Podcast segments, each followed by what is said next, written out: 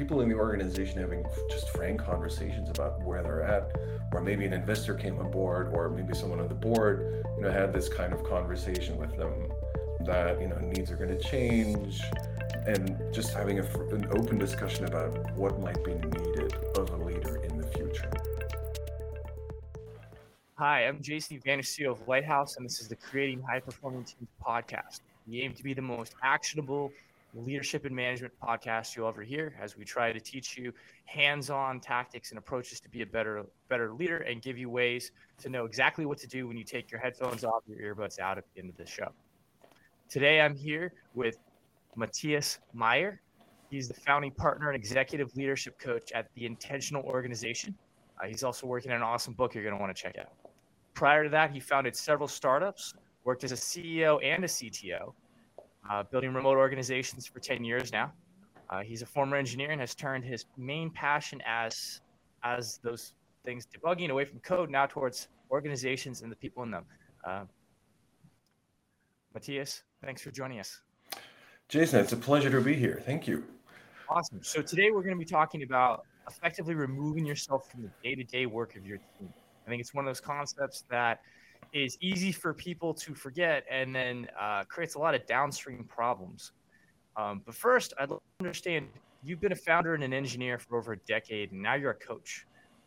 You've been through that transition a few times. So, what have you found to be the hardest part about transitioning from, say, an engineer to a manager? Yeah, it's pretty much exactly what you what you mentioned previously. It's like the the, the you know this feeling of not being hands on anymore, of not contributing code, or you know contributing to technical discussions or architecture. Um, not really like shipping anything in the classic sense of you know having something deployed and having an almost instant feedback and also satisfaction that a customer is using what you've created. Um, and you know feeling be, beyond that because you're not hands on, or because I wasn't hands on in that case, it was it was a bit of a struggle to feel like you're still contributing something something meaningful, whatever you know the definition of meaningful is. We can we'll mm-hmm. get to that throughout this discussion, I'm sure. Uh, but contributing something where you you know you you feel like you you have value in the organization, which can, which can be quite hard as a manager. And when you you know leave code aside and focusing more on you know, growing people, supporting people, removing roadblocks, and you know, frankly, just being in a lot of meetings as well. And you know, get understanding in that in that transition that you know your your the meaningful thing that you that you contribute to the organization is really the collective output of your team, the department, and or the entire company. You know, if you're if you're right at the top. But I found that really really difficult. Absolutely. And so what happens if someone doesn't doesn't let go when they should? It usually can lead to a lot of frustrations and that can happen on both sides like you know a new a newly minted manager as well as their team. Their team might feel you know like they're they're not being trusted or like they can't you know express themselves do things their own way. Um and you know maybe they also feel like they they can't really fail or on the flip side they can't do anything wrong. You know they mm-hmm. can't fail because you know a, a hands-on manager type might always be there to jump in and say well i found this bug you know i know it's there. Could ask someone on my team to fix it? So what's the frustration on the other side? So so the the the manager will step in and then what happens? The manager steps in and say you know say they fix a bug for you or say they you know the, the other side can be they, they yell at you for doing something wrong uh, which is the other thing i was referring to. Um, and for for engineers in particular who, you know who can be opinionated about you know how certain things are done or you know what exactly they want to do um, it just can feel stifling. Uh, it can feel like you're you're you know even though you're contributing something there's always someone there who quote unquote knows better. You know it's a very classic problem of you know especially new uh, you know newly minted managers again or you know the this kind of startup founders i work with is yeah. that the team feels you know there's always this looming shadow that's going to you know swoop down on them whenever you know there's a problem. And rather than talking about the problem it's going to fix the problem. Maybe even you know take credit for fixing the problem. And the team basically stands in the background as you know feeling not feeling particularly great yeah absolutely that stifling feeling i think is pretty common and and uh, i think it can be hard for a lot of leaders to kind of have have that trust um, you know, it's not just that like, hey, they really like doing this thing. I think it's also like trusting, no, my team can do a better job than I can at this point. Yeah, and the, to be fair, like it is, especially when you're new or when you're say you're the the engineer or founder who's built the thing, you know that the yeah. team is now tasked with, you know, carrying forward. You feel like you know there's, uh, you have the big, the most understanding, you have the most yep. history, or you just you just know you know everything. You know how things work. You know how things are supposed to work. You have opinions yeah. on how things are supposed to work, and you impose those on the team. Um, whereas that can really not just hold back the team, not frustrate the team, but it can actually hold back the product because yeah, you know, you're you might your your technical horizon might have you know it might not be as broad or as you know as as yeah, as broad as that of your team, you know, the, the team that you hired. And you might actually hold them back by, you know, clinging to certain ways of doing things, but, you know, even insisting that there's, you know, things are fine the way they are. Um, you can you can hold back the product and actually put risk on the business. So there there are multiple yeah. angles to this where you know this can lead not just to frustrations but also where it can be a risk. And that, you know, it all depends a little bit on where you are in an organization. Probably yeah. doesn't matter as much if you, you know, you're an engineer turned manager, but if you're an engineer turned, you know, if you're an engineer turned founder slash CTO, for example, and you're responsible yeah. for an organization of 10, 20, 30, 50 people, that can really, that can cause harm beyond just the people on your team. Yeah, absolutely. That's a very good point. Um, you know, I think there's a particular archetype I've seen, uh, having worked in tech for many years, where you have that what we'll call the heroic CTO, who you know built the first version of the product, helped the company get to product market fit, was you know instrumental in doing a lot of these things, has actually a lot of credibility and respect from the team because of their prowess. But at some point, that flips and becomes uh, a hindrance, not a help. Yeah, so, so knowing that this happens very commonly, I imagine a lot of people listening to this are nodding along it because they've been that person uh, or they've experienced that person. What do you find is that light bulb moment where somebody realizes, like, oh no, I need to change? Hmm. I think the the the part that is well, that is one that's several coaching uh, coaching conversations I'm having, or I used or I had, have started out with is feedback and you know like some uh, you know a company and organization did like a 360 round for example on you know everyone and including the mm-hmm. founders or you know one of the co-founders received feedback on you know another co-founder um, which you know probably wasn't good uh, and yeah. might have included you know all of the problems that we already talked about um, that could be i mean the, the clearest trigger um, where you know it's also it's, it can be very productive to start a coaching relationship that way because you immediately have a roadmap where you know these are things I need to work on, you know, and uh, it's quite well. Um, the others are just being being observant and cognizant of like w- when an organization is growing. That's like the other kind of you know the other situation where people say come to me uh, and we start working together is when you know an organization to say is about to raise money they're about to double their team in the next uh, in the next six to 12 months and you know leaders founders managers are you know have an honest assessment either you know with their peers or with themselves mm-hmm. that you know they this is going to pose new challenges. Say you know they introduce a management layer. It's also a very classic startup problem where you know you, you go move from a team from seven, which you could manage yourself as the founding CTO, and you suddenly you're going to move to an organization of 20 that right. you just can't manage on your own anymore. I mean, you Right. can, but then not well. You can't give Yeah, yeah. people the attention that, you know, they, they deserve and that they might need. Yeah. Um, um, so this like a growth spurt kind of situation. Yeah. Um, and the the other, the third one uh, for me is, or that I've seen is that, you know, just people in the organization having just frank conversations about where they're at, or maybe an investor came on board, or maybe someone on the board, you know, had this kind of conversation with them, um, that, you know, needs are going to change, um, and just having a, an open discussion about what might be needed of a leader in the future. And future, you know, we're usually talking about a six to 12 month horizon, Right. nothing beyond that, because if you raise money now, you might be raising again in a 12 month, uh, maybe 18, but these days it's rather 12. Um, Seems that and way, yeah. yeah, and so you're, you know, you're probably working towards doubling that team again. And so the needs change quite rapidly. Absolutely. Um, are there any warning signs that, that you look out for that are things that people might perceive that if they haven't done a 360 and they think their team might be on the edge of this kind of uh, transition moment?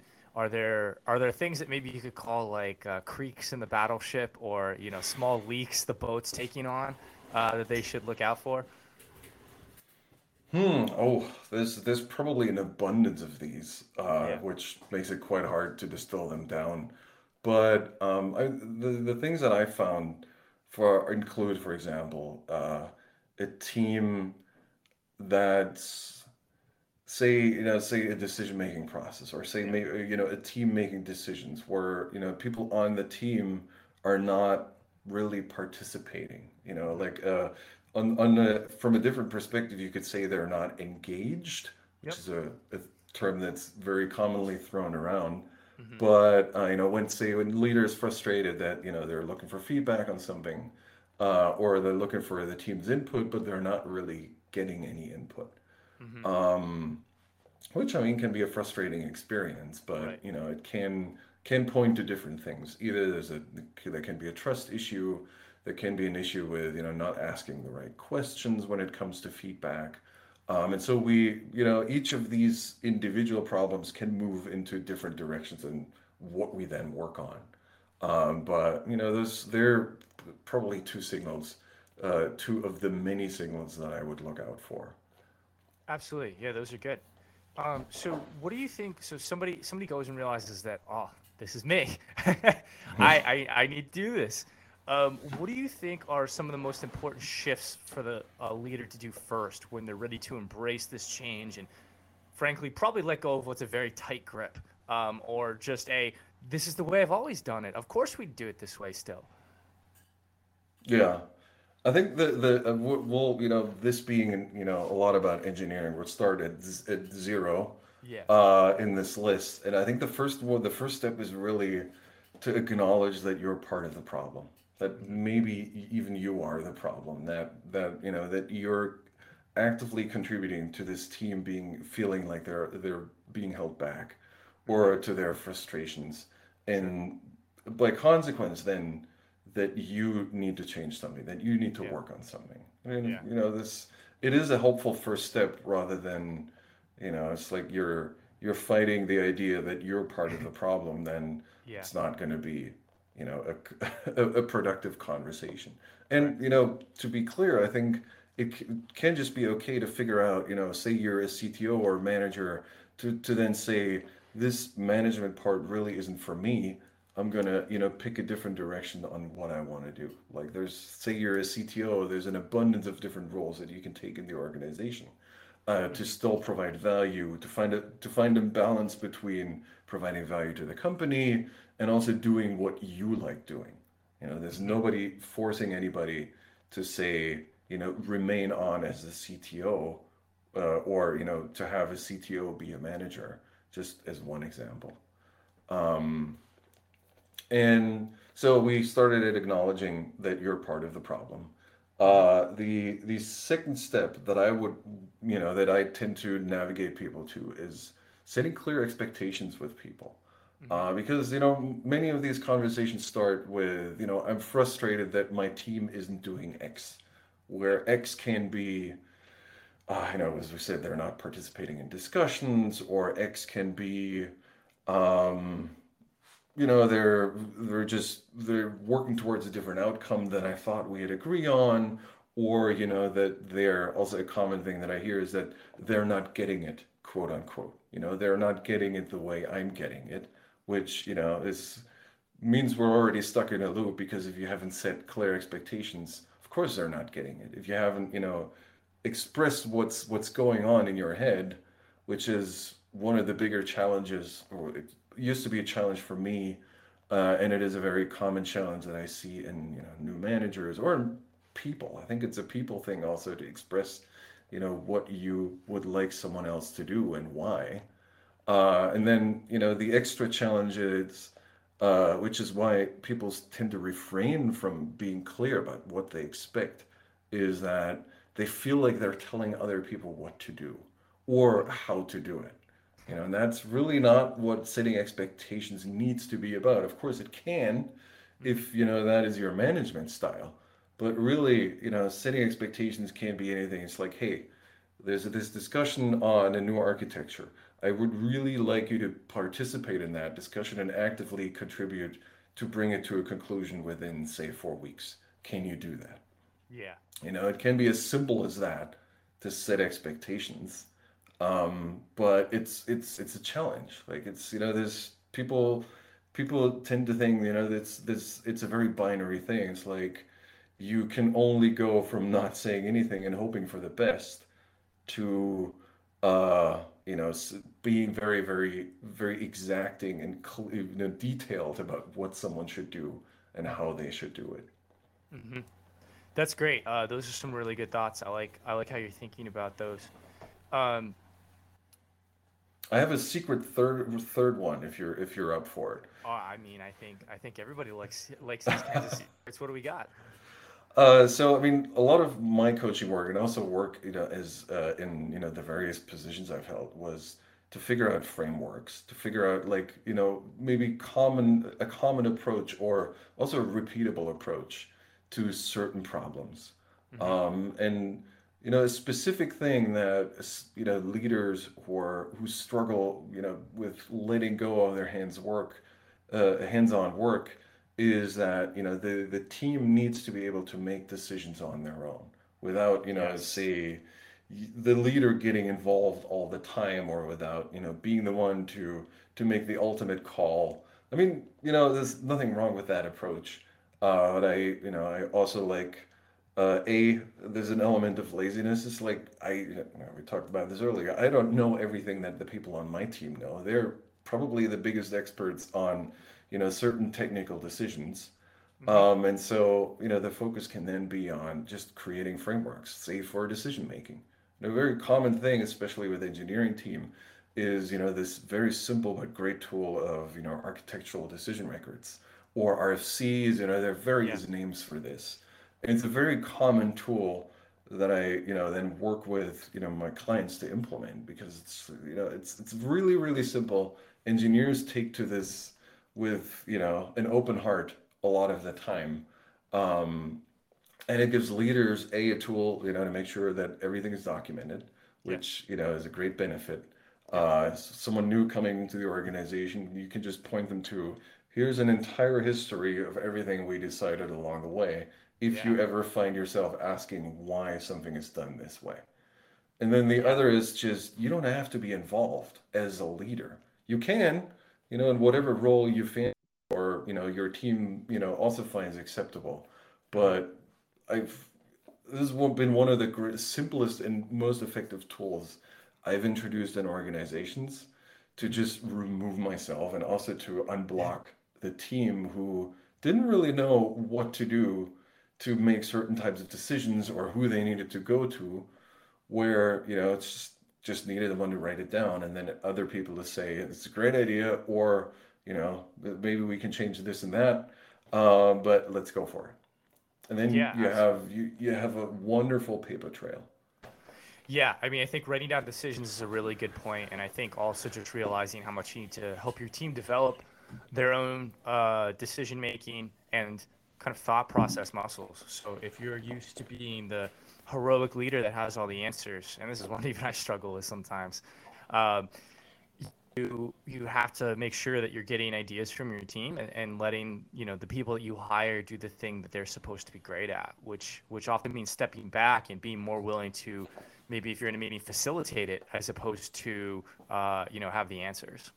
Yeah, I did. I do think you you also touched on a great point. It's like as you know we uh, you know leaders wanting to be a part of the decision making process or even you know wanting to make decisions uh, there's a flip side to this where you know there's there's also a a natural flow upwards, say in a classic hierarchy where people yeah. like differing decisions upwards. Yep. And so it can be tempting to you know to just to just follow that that natural flow and say, okay, you know, someone came to me with a question. Um, I'm I'm just going to answer that question.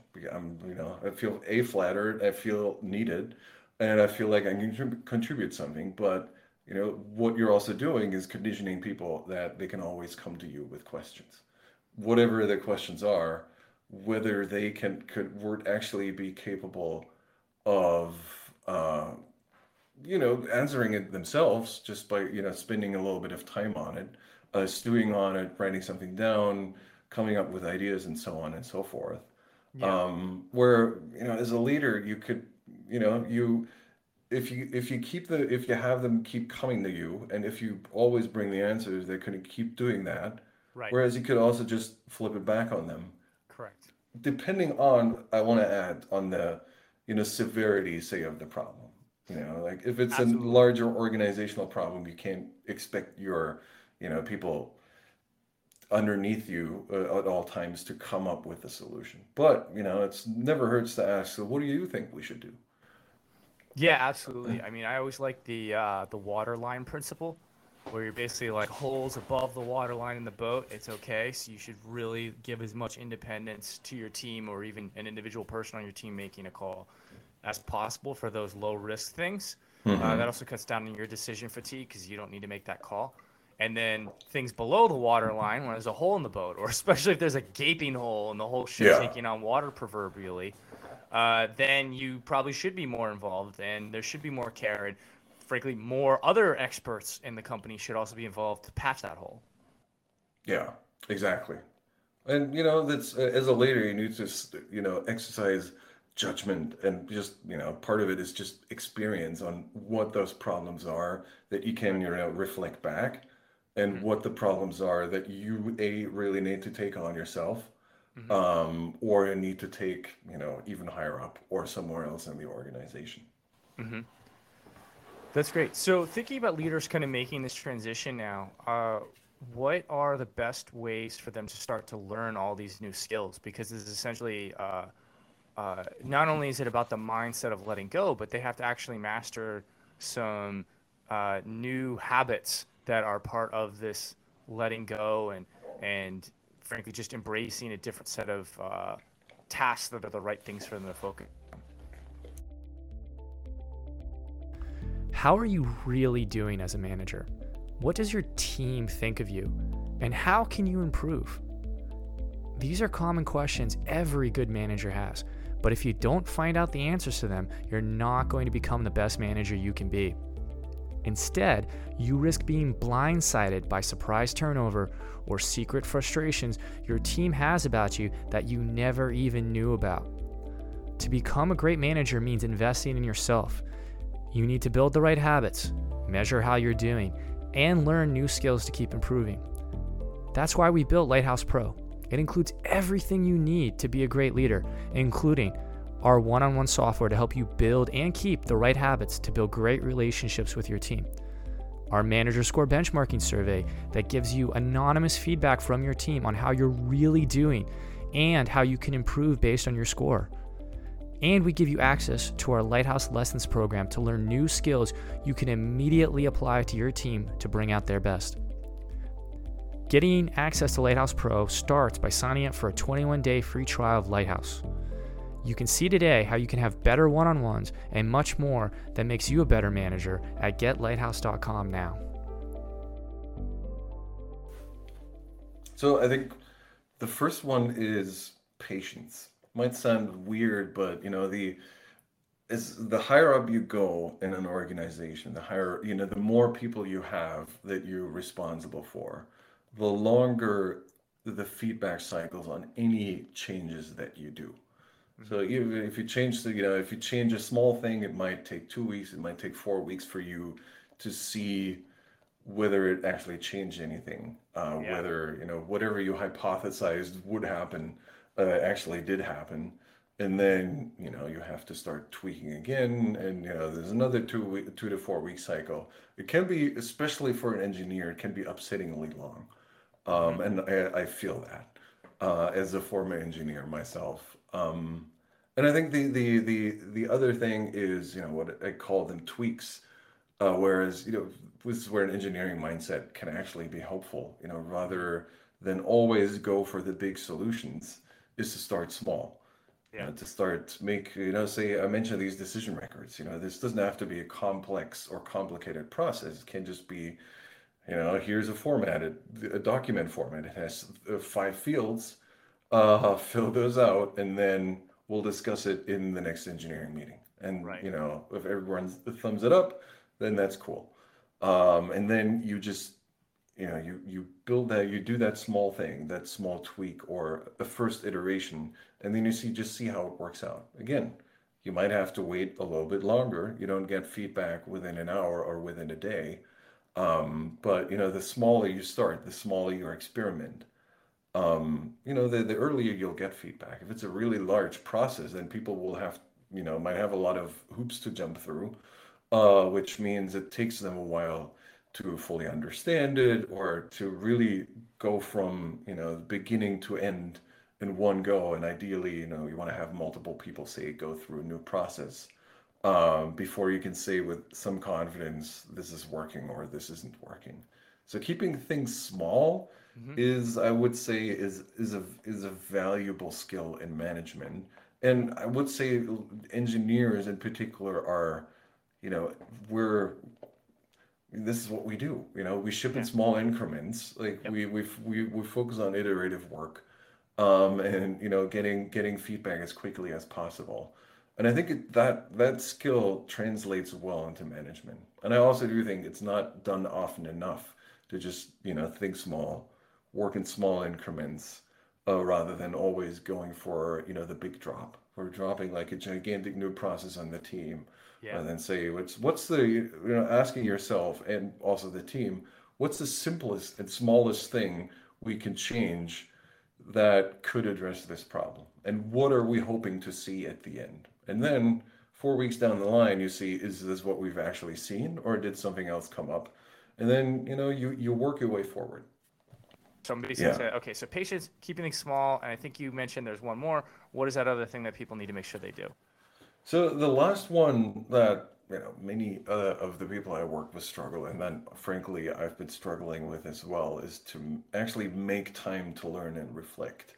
Uh, to take some time out of your week, uh, one hour, two hours. You know, the more the better generally. Where you know you're not sitting in front of your computer, where you're not responding to whatever fire is popping up on your screen or whatever Mhm.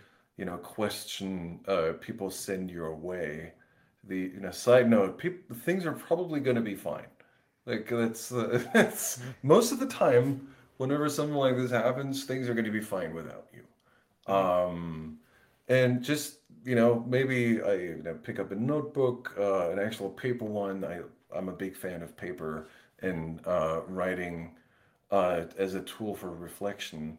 And just to go somewhere ideally you know where uh, it's a harder thing to do uh, as we're still in a pandemic but you know you can go outside. You can sit on a bench somewhere bring a Yeah. you know a thermos filled with hot coffee or tea uh, or whatever beverage uh, you fancy Mhm. um, and just you know think about the week uh, ask yourself a couple of questions um, you know think about how a certain thing went what conversation felt weird and why Mhm. what was surprising to you that week Mhm. um, and then you know a you know, think come at come at it from the perspective of like what might i have contributed to this what can i change in the future what might be a bigger thing that's happening in the organization or in my team that I should address. You know, say when there's an interpersonal conflict in the team, or yep. when you know, say you, your team is making decisions, but you know they're rather fighting over who gets to make the decisions. classic examples like where you know the responsibilities aren't exactly clarified. Um, yep. But really, the important key thing is to make that time. Like I used to, I uh, you know even as a CEO, I used to spend my Fridays out of the office uh, and went to a coffee shop and also on a long walk mm-hmm. to to just think about things because like walking is this magical thing where when you you know after when you start doing it without a specific goal in mind you know the mind at some point just starts to wander freely and then you know there's there's stuff that you can put put behind you mm-hmm. and you can just start thinking about things you can you know ask yourself questions to push the mind in the right direction yeah. Uh, it's it's very freeing. Absolutely, yeah. I love I love that. Uh, two things uh, came to mind from that. One is uh, if you ever read Dale Carnegie's How to Win Friends and Influence People, mm-hmm. he has a wonderful story in it where he talks about this like Wall Street executive where every Saturday night he would review his meeting book and think about how all the meetings he had went and what he was doing right and wrong. And he said like that was the number one thing for his success because it allowed him to say, what do I need to change? What didn't go well last week? And where were my wins? Yeah. And I, I think that that's, uh, it's funny how some of those kinds of things are timeless. You know, you can read about, uh, I know it's very Amer- American centric, uh, but uh, Benjamin Franklin also very famously was very reflective after a Quaker took him aside and told him, Ben, everyone hates you. you, you need to be a much better person if you want to succeed in life. And after that, Ben was like, okay, I need to, I need to take time and actually reflect on how I'm doing. And I know personally, like taking that time to to step back like it, it is interesting like you said when you like take a walk or something when you actually give your mind some time to breathe from like constant stress you know slack notifications and and endless meetings and all that when you actually give your brain a little bit of room to breathe you have an opportunity to start to see things that you would not see if you were still in the zone. And so i love your suggestion of actually literally physically getting out of the office physically going for a walk, which means that even if you're remote, you can go do these things. And so yeah. it gets you out of the environment, even if the environment is your home office. Yeah, that's exactly right. Um, so many leaders, I think, have kind of this fear from like letting go of their work, especially in engineering. You know, whether that be a fear of, well, this is my baby and I don't want it to get messed up, or it's a fear of becoming obsolete, so to speak, as an engineer because you're not as much of a technical expert. So I'm curious, how can leaders overcome that concern that you know their knowledge in the latest frameworks or projects and, and tools may become dated, or that you know things that they were super involved in in the past uh, they they won't be able to anymore. You know, how do you help, especially engineers, overcome that that kind of fear or doubt? Yeah, this is a tough one because it, it starts maybe there's a step back to be taken uh, and you know have an honest conversation with yourself whether you're in the right role. You know if engineering is what you love if you know technology is what you love then maybe you know there's i mean there, there can be a different leadership role where you still stay connected to this. Um, but you know if if you want to remain hands-on mm-hmm. then you know maybe the work is to try and find a role where you can still be that so in so many ways, it sounds like you kind of you almost like that fear. You need to like lean into it and either accept that that is that like literally comes with the territory, or if that's something you're not truly not comfortable with, then it sounds like maybe actually like go back to being an IC a little bit and like like lean into lean into it either way. So you're either leaning into the fear and saying it's okay that I'm going to become obsolete, or lean into the fact that you really want to stay up on it, and then it's like actually maybe management isn't the right calling for you. I think there's a secret option number three. Okay. Where you know you you you don't focus on only you don't only focus on what you stand to lose. Say you know this staying up to date on you know technology and open source and whatever it is staying deeply involved in technology and, and focus on what you stand to gain like in terms of experience and learning for yourself because mm-hmm. management is an entirely new thing and well there's there's a lot of new stuff to learn in that as well. And if you, you know, you can focus on that experience and uh, you know, it's it's a new challenge in a way, you know, and it's not exactly a technical challenge, Right. but well, it's I would argue it's an almost even more difficult one Yeah. uh, because you know there are people involved, and you know Mhm. things are hard when people are involved.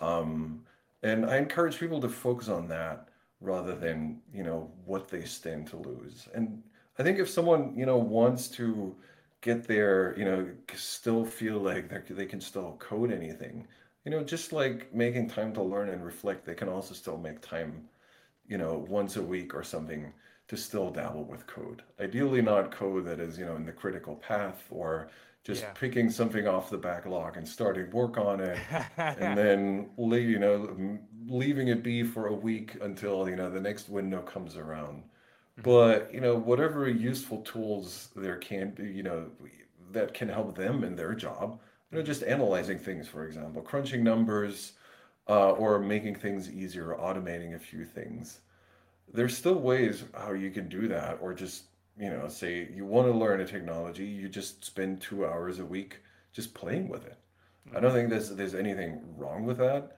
Yeah. uh, it's just uh, you know when when you're in a people management role it's you know the more time you dedicate to staying up to date with technology the less time you'll have to fulfill the role uh, well that you're you know that is your responsibility and Mhm. I think it it dep also depends a little bit on how that role is actually defined because like the engineering management role in particular is usually it's a bucket. It's a bucket of I would say three things that are thrown in there. One is people management, the other is tech uh, the role of the tech lead. The third one is project manager and you know maybe even the fourth one is product manager. So you those tend to be lumped together, which is Yeah. an incredibly stressful experience. Correct. But of of course, it, you know, if if you have a small team and if your management style and the team allows, you could still keep like a role of, say, engineering manager and tech lead. It's not Mhm. something that I actively advocate, but uh, you know, it is certainly a possibility if that's what you want to do, and it doesn't harm your team or the product, the business, uh, in any way.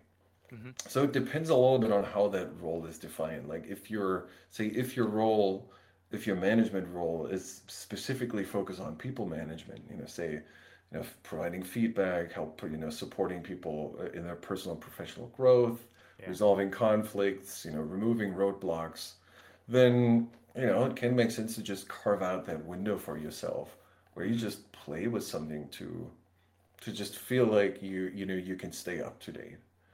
And then also just to that point, I think, you know, learning technology is, you know, is compared to adopting, you know, learning management skills.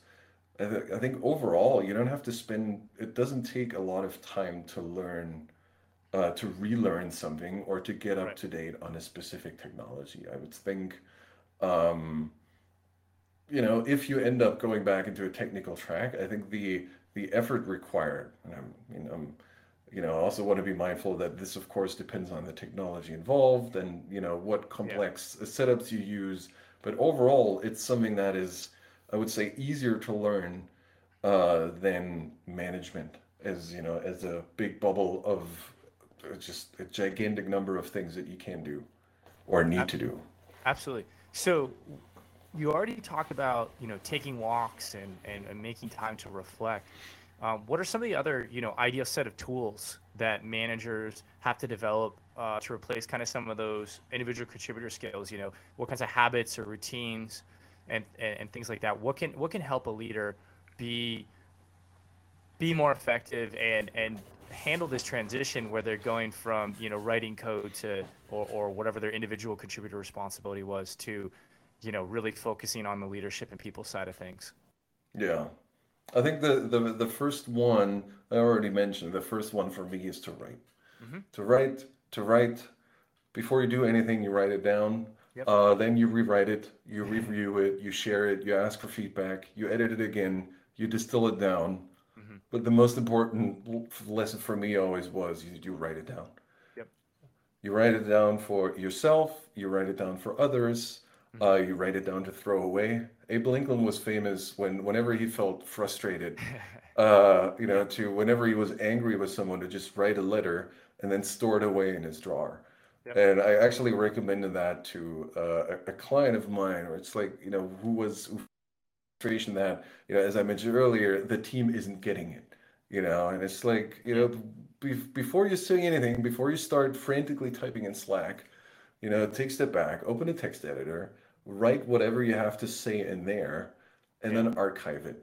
And then archive or de- delete yeah. it right away. And then you can focus on the next thing that I also want to talk about. It's like you can take a step back once yeah. you've moved past your frustration and whatever emotions have bubbled up in you uh, and focus on the bigger picture. You know, you can focus mm-hmm. on thinking about what's actually the problem here. You know, I mentioned this earlier, and also what what if you know what might I have done to contribute to this, um, and you know you focus on the bigger picture when addressing the problem so you don't just you know put out a fire which right. you know as you mentioned like lots of slack notifications tends yeah. to be the default mode we're in it's like there's a slack yeah. notification something is burning we need to put it out but if you keep putting it out you know it's only gonna it's it's guaranteed to come back at some point and you know as uh as someone said to me recently it's like if it comes up now and we're growing significantly over the next 12 months, there's a good chance that it's going to come up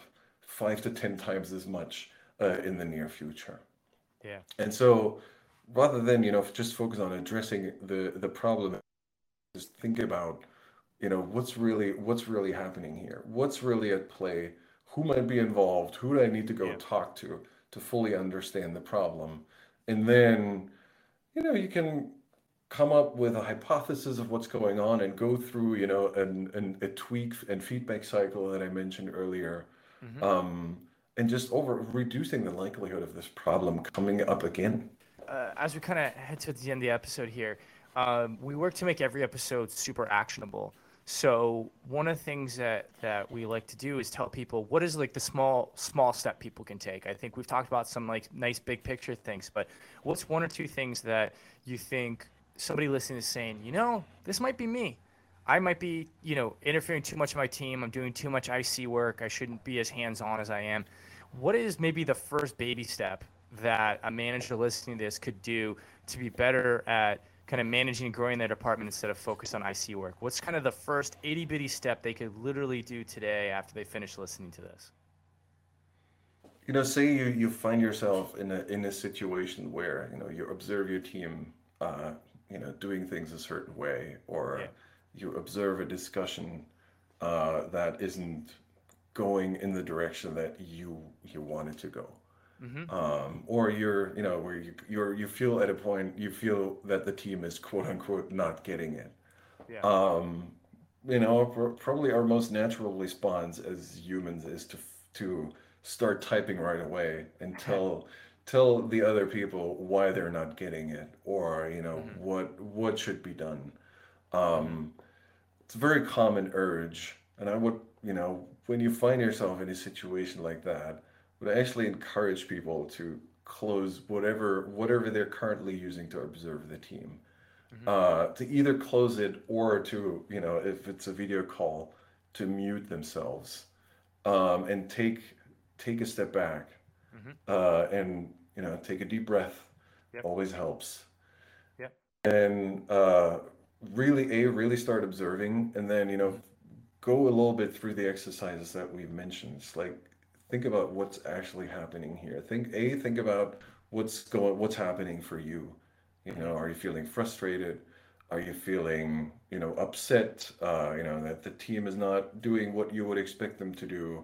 And then you know just take another deep breath once you've mm-hmm. moved past that and you know write down two or three things that you observed and come up with a hypothesis of why those might might have gone the way they have and then you know write down one tiny thing that you can do next to help address it could be you know you give someone you need to give someone uh, some maybe some brutally honest feedback yep. um, or there's a that you need to clarify more or you just need to ask someone another question to understand what was happening. But totally. the, the goal of this is, you know, you, you, you mentioned like habits as, you know, uh, earlier on, and habits are, you know, deeply ingrained responses that we have to certain situations. It's a very common response with clients that I work with. In, to, in this situation, to start frantically typing right away. And yeah, so, react, you know, the, react instead of respond, I think is a good. That's right. Uh, and you want to shift that habit exactly from reacting to responding. And the first step is to really take a pause mm-hmm. and just, you know, go through all of these steps, take a pause, and then ideally you're even a couple of minutes later, you're in a you, you're in a more productive mindset to assess the situation without, you know, pointing pointing fingers, attributing blame, or telling people that they're not getting it, whatever, you know, just um, voicing frustration, so to speak, mm-hmm. in whatever in whatever way. Yeah, I think that's that's a great point, and, and in a lot of our episodes, I think we've given people books to read, we've given people all these tactics and tools and things to use, and and I, I love that this is different. This is this is really like treating, I think, self awareness as a muscle, and recognizing that you need to develop it as a leader a lot and learning to identify when you should make this pause is a great first step on something you can do that will then flourish and grow into a very important set of skills I think you need to have as a leader. Yeah.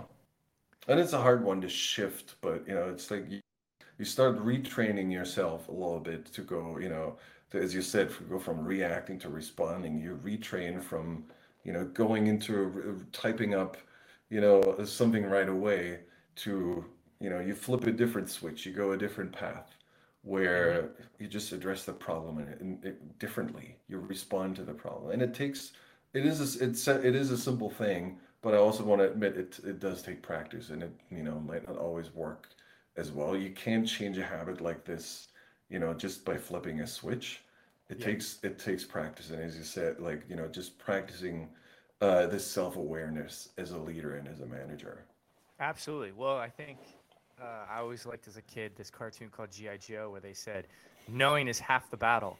And I think in this case, having that self awareness as a leader to start to realize where you may be stepping in too much or where you need to pause or not press send on that message, uh, that is actually a very, very pivotal step in your journey as a leader. Uh, it's the first step in in the journey of then making significant changes on what you do after that. But just recognizing when you need to make that pause, I think, is a great step. So. Uh, Mathias, thank you so much for joining us today. Uh, this was an awesome conversation. And as always, if you have questions or suggestions, uh, please reply to any of our uh, episodes and we'll talk to you next time. Thanks, Mathias. Thank you, Jason.